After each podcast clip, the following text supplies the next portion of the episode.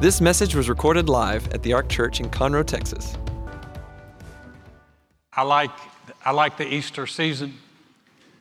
It's uh, for, for church, for, for those of us who've known the Lord for a while. It, it's, it's, I, I enjoy Christmas. I enjoy the lights. I enjoy all that stuff. Easter is the one uh, holiday that the, the secular world really struggles with. It seems like they have a hard time hijacking Easter. They've hijacked Christmas. But when it comes to holiday figures, the Easter Bunny does not hold a candle to Santa. And the Easter Bunny might be one of the lamest figures out there, one notch above the Tooth Fairy.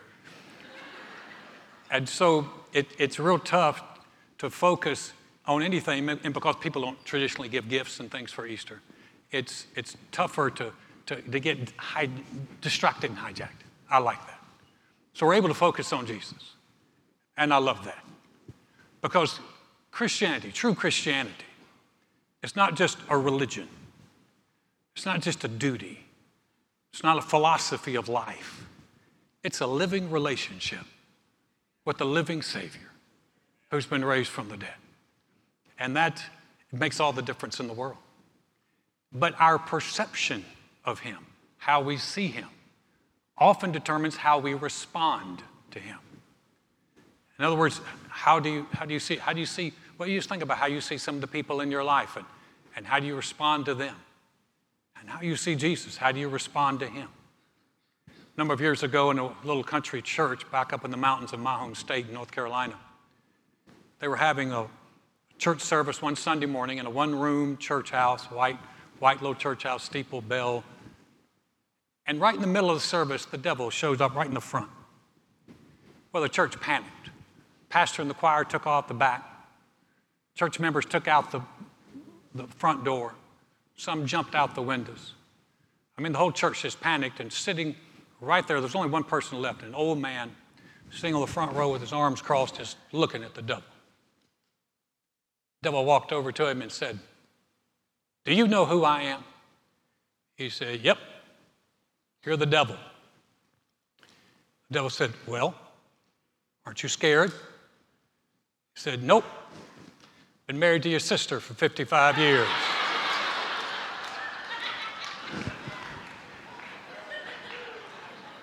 your, per, your perception. Some of you, I hate the fact that some of you, that's the only thing you're going to remember for this whole message. But your perception of other people determines how you respond to them in your relationship with them. So this morning I want to talk about this. I want to talk about dimensions of Jesus the constructs that create the distinguishing characters about him. See, a lot of times people, when they perceive Jesus, they perceive him as being very um, stoic, very um, perfect, and really not engaged, emotionally disconnected. He's perfect, he does everything right, he can't connect anywhere close to anyone emotionally. Some people, when they their perception of Jesus is that he is an ancient figure who is wonderful but really can't relate to our life today. The pressures, the things that we deal with, the things we deal with in life, he just can't relate too much in the past. Some people see Jesus differently. They see him as someone who's happy and, and just passively loves everybody and everyone's okay and everything's wonderful and they almost see Jesus as soft and harmless, weak. Now, obviously, I'm talking to people who have already received him as Savior. And if you hadn't received him and haven't seen him as Savior, that's the most important perspective you can ever have. And at the end of the service, we'll give you an opportunity, if you've never done that, we'll give you an opportunity to receive him as your Savior. But the idea of, of who is Jesus, the different dimensions of Jesus, how do we see him? And the beautiful thing is, thank God we have the scriptures to show us who Jesus not only was, but who he is. Because in Hebrews 13 8, the Bible says that Jesus Christ is the same yesterday, today, and forever. Culture may change, but Jesus does not. Culture may, may determine what's going on and what we think is the reality around us, but Jesus does not change. And so the scriptures give us an important view of who he is. In fact, we can't get that anywhere else but the scriptures. So you begin to get that picture. And you say, well, why is that important? Because if you're not careful, your preferences can determine your beliefs. A number of years ago, well, it wasn't too long ago, it was in the social media day. A writer and historian by the name of John Dickson wrote a book, and he took an excerpt from the book and he put it on social media. And he said he made all of his atheist friends angry. And it was about a 1929 interview that John Viereck did with Albert Einstein. And this was an interview, and John Viereck began to ask Albert Einstein some questions. He said, Had Christianity, he said to Albert Einstein, had Christianity influenced your life? And Einstein replied, Yes. He said, I, I was raised with the Talmud. I was raised, he said, I'm Jewish. But I also read the Gospels, he said, and I was fascinated by the figure of the Nazarene in the Gospels. Viereck asked him a question then. He said, Then do you believe in the historical accuracy and existence of Jesus? And this is Einstein's response. I read it because Einstein and I don't necessarily think on the same line here, so I, I need to, I, I need to, but this is his actual quoted response. He said, Do you accept the historical evidence of Jesus? was the question. Einstein's answer was unquestionably. No one can read the Gospels without feeling the actual presence of Jesus. His personality pulsates in every word. No myth is filled with such life. How different, for instance, is the impression which we receive from the account of legendary heroes of antiquity like Theseus. Theseus, he was a, I think was a, a supposedly the ancient founder of Athens. Theseus and other heroes of his type lack the authentic vitality of Jesus. Albert Einstein. But when he posted this excerpt, he had people tweeting in that the, the whole thing was a fraud, that the interview had never taken place, even though it was posted in one of the most well read magazines of the 20th century. And so John Dickson actually went to the archives pulled up the article, took screenshots of it, and posted them online. And what he found is that the atheists did not want to believe that Einstein had said this thing. Their preferences had shaped their beliefs. We don't want our preferences to shape our beliefs. Thank God we have scriptures to shape our beliefs. And this morning I want to give you three dimensions of Jesus that we see on Palm Sunday, that we see on that day.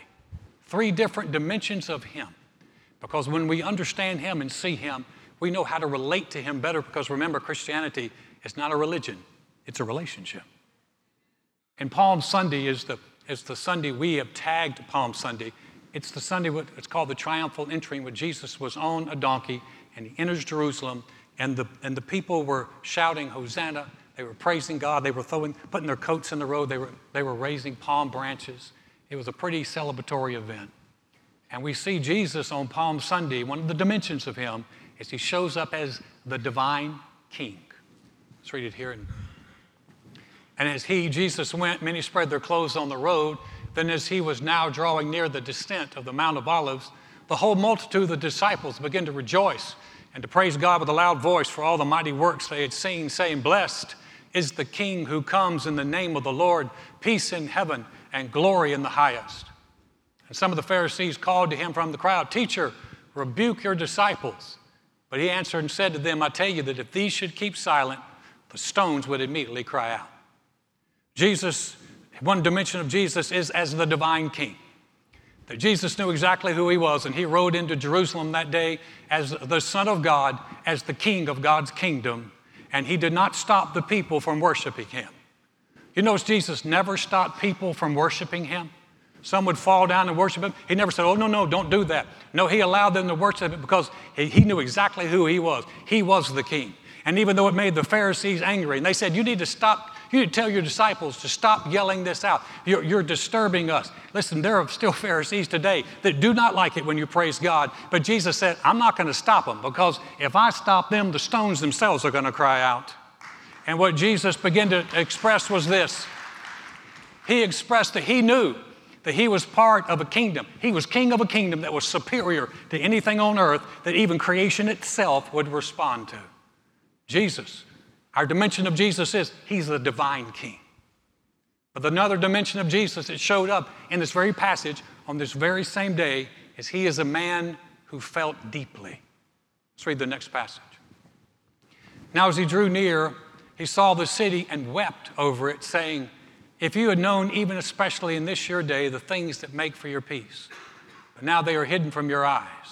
For the days will come upon you when your enemies will build an embankment around you, surround you, and close you in on every side, and level you and your children within you to the ground.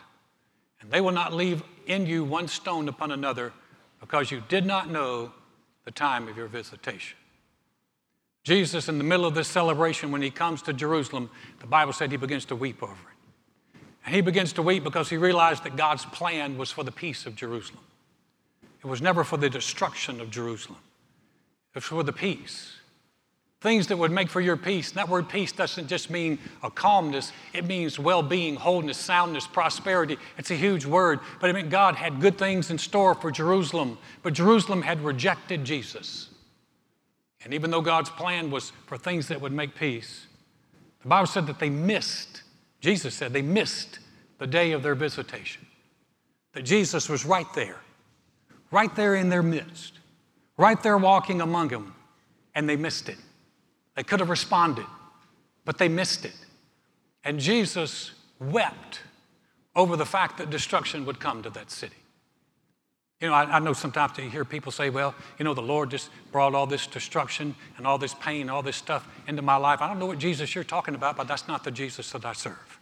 The Jesus that I serve wept over destruction. He doesn't cause destruction. The Jesus that I serve said, I've come that you might have life and you might have it more abundantly. And when they knew that there was not, he knew, he knew by the Spirit, he knew by the prophetic scriptures that destruction would come to Jerusalem. He wasn't stoic about it, he wasn't passive about it, he wept about it. Jesus, one dimension of him is he is a man who feels deeply.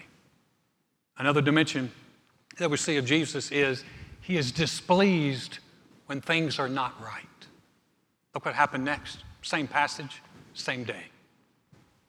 Then he, Jesus, went into the temple and began to drive out those who bought and sold in it, saying to them, It is written, My house is a house of prayer, but you've made it a den of thieves. Jesus was someone who was displeased with what was not right. And what was not right was that God's house was not being used for the intent that God had intended it. And that actually the people, God's people, were being stolen from and taken advantage of. You see, the money changers and, the, and those who bought and sold, they, they, it was sacrificial animals that they would buy and sell. So someone might bring their little goat to make a sacrifice. And the priest would look at the goat and go, hmm, that goat's not going to get it. You need to go over here and see the goat seller over here. And the goat seller would sell you a pre approved clean goat at an exorbitant price. And they were ripping off God's people. And Jesus was not happy about it and he took action. And he cleared the temple of what did not belong there. Now, don't read more into this than what's written. Don't read it said he, he broke people's legs and arms. It never said he did that. He said he drove out what did not belong. And when what did not belong was cleaned out, Jesus had restored a sense of reverence and respect for God's house the way it was intended to be. Because God's house was to be a place where people could connect with God, not get ripped off. You say, well, Alan, y'all sell stuff in the cafe. Yeah, but we don't sell it to you. We don't sell you a sandwich for 100 bucks. At least I don't think we do. but if it makes you feel better, all the proceeds go to missions anyway. So it's not the same thing. They were ripping people off, and it made Jesus unhappy. So what we see in Jesus is someone who can be pleased, but someone also who can be displeased. And he wasn't pleased with what was going on. You say, well, what do these dimensions mean for me? I mean, this was an old story. What, what, do they, what do they mean in my life? Listen, the dimensions of Jesus that are revealed in this passage impact our lives today. For one, when we understand that He can be displeased, we begin to focus on those things in our life that are pleasing to Him. This past week, and I appreciate Clayton, I appreciate Derek and, and Billy and Joy who gave me a break. And while I was at home, it was a staycation. Whoever came up with that idea is not right. staying at home, how many of you know staying at home is not a staycation, it's a work time? and Joy had expressed a desire to have the attic cleaned out. And so when she was away, I cleaned the attic. I didn't clean the attic because I wanted to. I cleaned the attic because I knew it would actually make my wife happy. And uh, I hauled more books out of that. Dear Lord, why, why, do books just multiply if you put them in a box and set them in the attic? And I think they have baby books and they just grow and more books happen. But I did something because I, I wanted to please her. You know, we need to begin to focus on what are the things that please the Lord in our life. I'm prepared for the silence, so just bear with me just for a second. Because the Bible says that we are the temple of God. Look what Paul wrote the church in Corinthians. Do you not know that your body is the temple of the Holy Spirit who is in you, whom you have from God, and you are not your own? For you were bought at a price. Therefore, glorify God in your body and in your spirit, which are God's. Well, there's a lot in that, isn't there? We are the temple of God. And so it's up to us then to begin to glorify God in our body and in our spirit, which belong to Him. Now, that's an interesting concept, the idea that you're not your own. I know a lot of people kind of chafe at that. They're like, no, no, Alan, I'm a self made man. Well, actually, well, I don't know if that's a great phrase that you want to use because you're a God made man.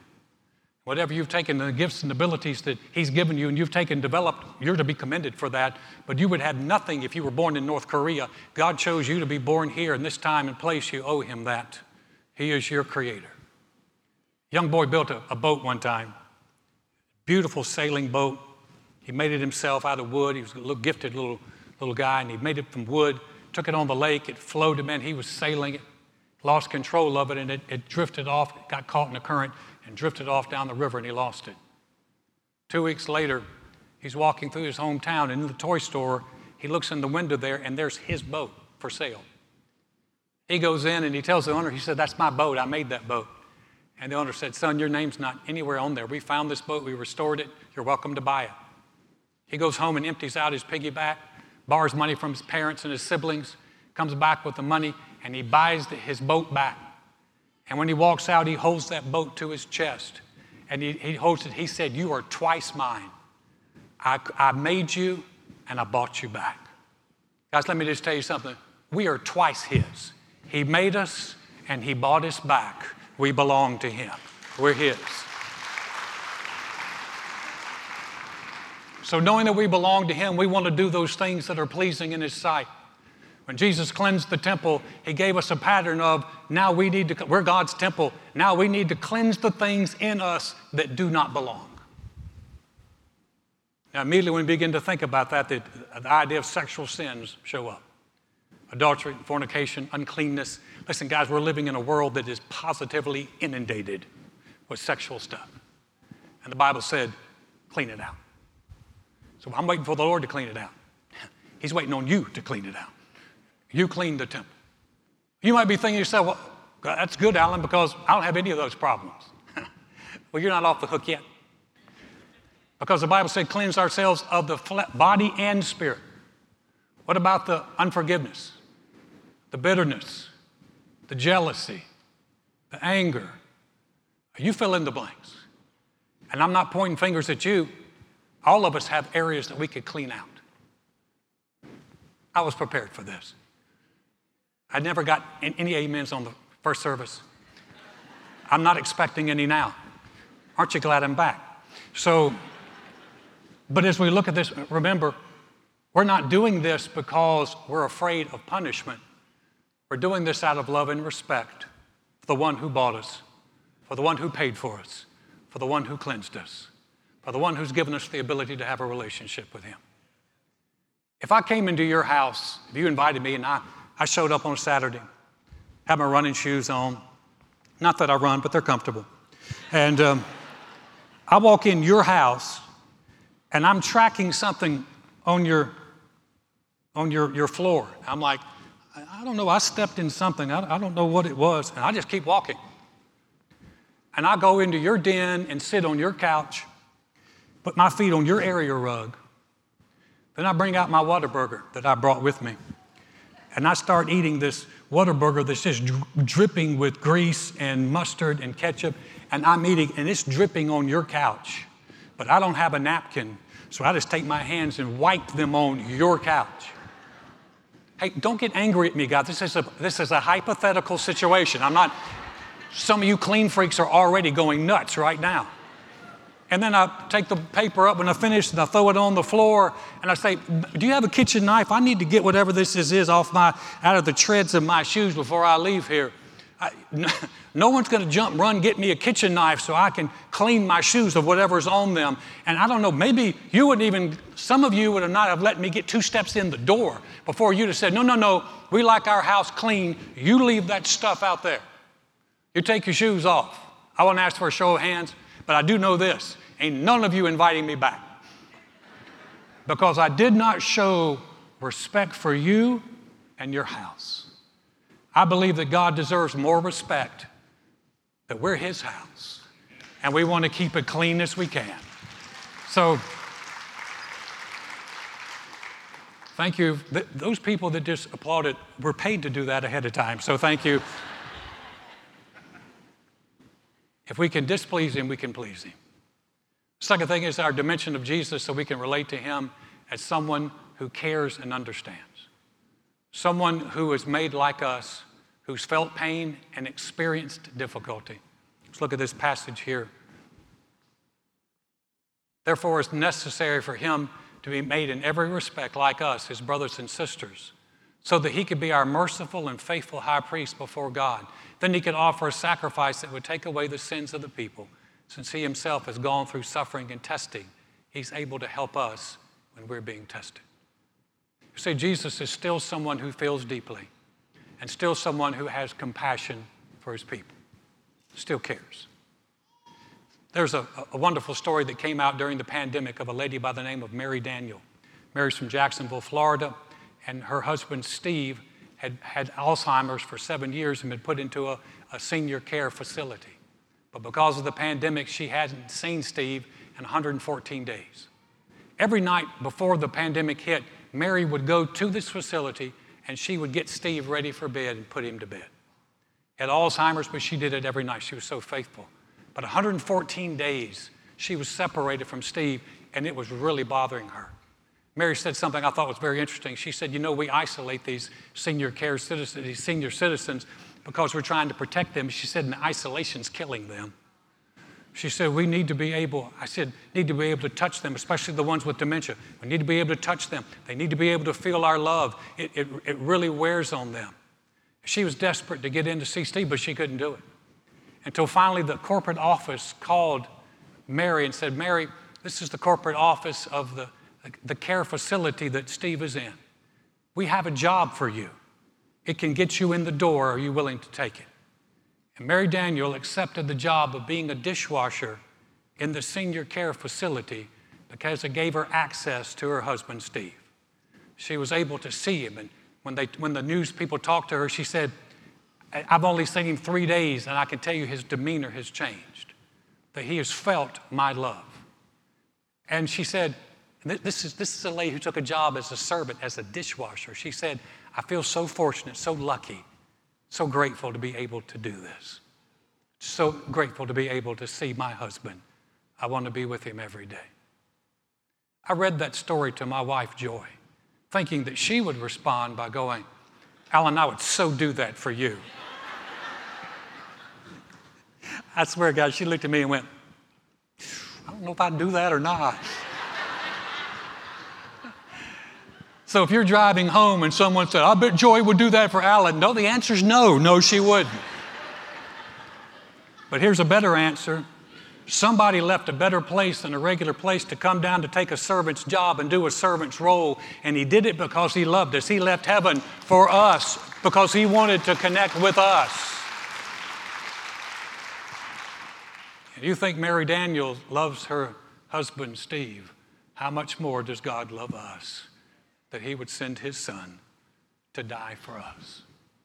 So we never refer to him and never respond to him as someone who doesn't care. And the last dimension we see of Jesus is he's still the king. He is still the divine king of kings. And he is worthy for us to worship him, and praise Him, and we will not remain silent. When John, the Apostle John, saw a revelation on the Isle of Patmos, this is something he saw on that day. He said, I looked and I heard the voice of many angels around the throne, the living creatures and the elders, and the number of them was 10,000 times 10,000 and thousands of thousands, saying with a loud voice, Worthy is the Lamb who was slain to receive power and riches and wisdom and strength and honor and glory and blessing. That's what they're going to be doing around the throne. But guess what? We don't have to wait till we get to heaven to do that. We can worship Him and acknowledge Him as the divine King of Kings and Lord of Lords. And we can do that regardless of what other people say and regardless of who it disturbs. We're not worshiping them anyway, we're worshiping the King. In 1945, George Walton bought a coin. It was a 1913 Liberty Head nickel. In 45, he was an appraiser and he, he had access to rare coins. He paid $3,700 for that coin in 1945. He told his family, This thing is worth a fortune. But when he died in 1962 and they took it to experts, it was appraised as being a fake and deemed absolutely worthless. So they took it home, they put it in a lockbox, and it sat in the bottom of a closet for years. In 2003, Ryan Gibbons, who was George Walton's nephew, inherited the coin box. And he got the coin, and he just had, he, he said, I had a feeling that my uncle was right. And so there had been a display of the Liberty Head nickels. Only five of them were made, four of them were found, and they offered a million dollars to who could ever produce the fifth. So Ryan Gibbons just took this coin that had been deemed a fake, and he took it and he brought it in, and the experts looked at it for days and, and called him back and said, after comparing it with the other Liberty Head nickels, he said, This thing is the real deal. And 10 years later, in 2013, Ryan Gibbons sold that Liberty Head nickel for $3.1 million. It was determined by experts to be a fake, to be worthless. But then it was determined that they were wrong. And new experts had determined it had great value. I think of that coin, and all of us wish we had a coin like that in our closet. But the bottom line is this we have a treasure that's worth so much more than that, that Liberty Head nickel because we have a Savior who has bought for us eternity, a relationship with God. We have His Word, His Spirit living in us. We have His goodness towards us. Thank God we, can, we don't have to go to hell. We can spend an eternity in heaven with Him. We have a treasure that's priceless. And 10,000 times 10,000 years from now, you and I won't be talking about the millions of dollars on earth, but the priceless treasure we have because we belong to Him. We have a King even though the experts may not think he's the real deal, we know he's the real deal and we worship him. Would you bow your heads with me for a moment? As heads are bowed and eyes are closed, I'm going to ask that no one be leaving. We'll be out of here in just a couple of moments. But if you came today and said, you know, Alan, I, I don't have a relationship with the Lord, I know that. And he knows that. But I want that relationship. I, I want to have something that's real like that. But we're going to say a prayer in just a moment. Or maybe you're here and you say, you know what? I used to have that and I got away from God. But on this Palm Sunday, what a great time to make the decision to receive Him or make the decision to come back. So we're going to say a prayer. We're not going to have you stand up, we're not going to have you come to the front. But this is an opportunity for you to make that connection with the one who loves you far more than Mary Daniels loved her husband Steve. This is the connection of the one who bought you with a great price, who has so much in store for you, who wants your peace. This is the day of your visitation. Don't miss it. Heads are bowed, eyes are closed. No one's looking around. If that's you and you say, Alan, would you, would you pray for me? Alan, I want to be involved in this. I don't know the Lord or I want to, or Alan, I need to come back to Him. Would you pray for me? Just need you to slip your hand up real quickly across this auditorium. Alan, that's me that you're talking to. Thank you. Thank you. Anyone else? Great. You can put your hands down. We're going to pray.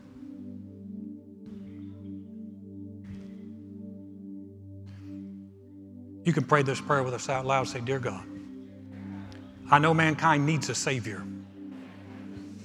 I know I can't save myself. Jesus, I believe you're the Son of God. I believe you died on the cross for my sins.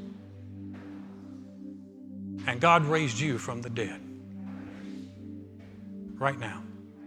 I confess you as my Lord, as my Savior, as the one who forgives me and restores me. Thank you, Jesus. My past is forgiven. I have a relationship with you.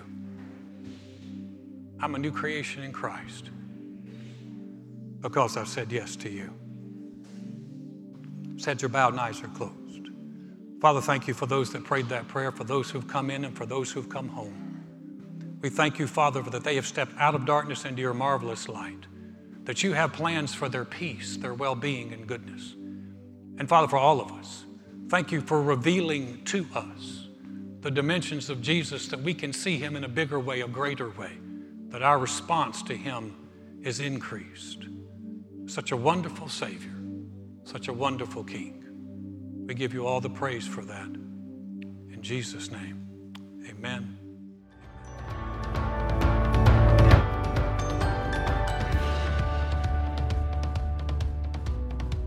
Thanks for listening to this message. For more about the Ark, visit thearkchurch.com.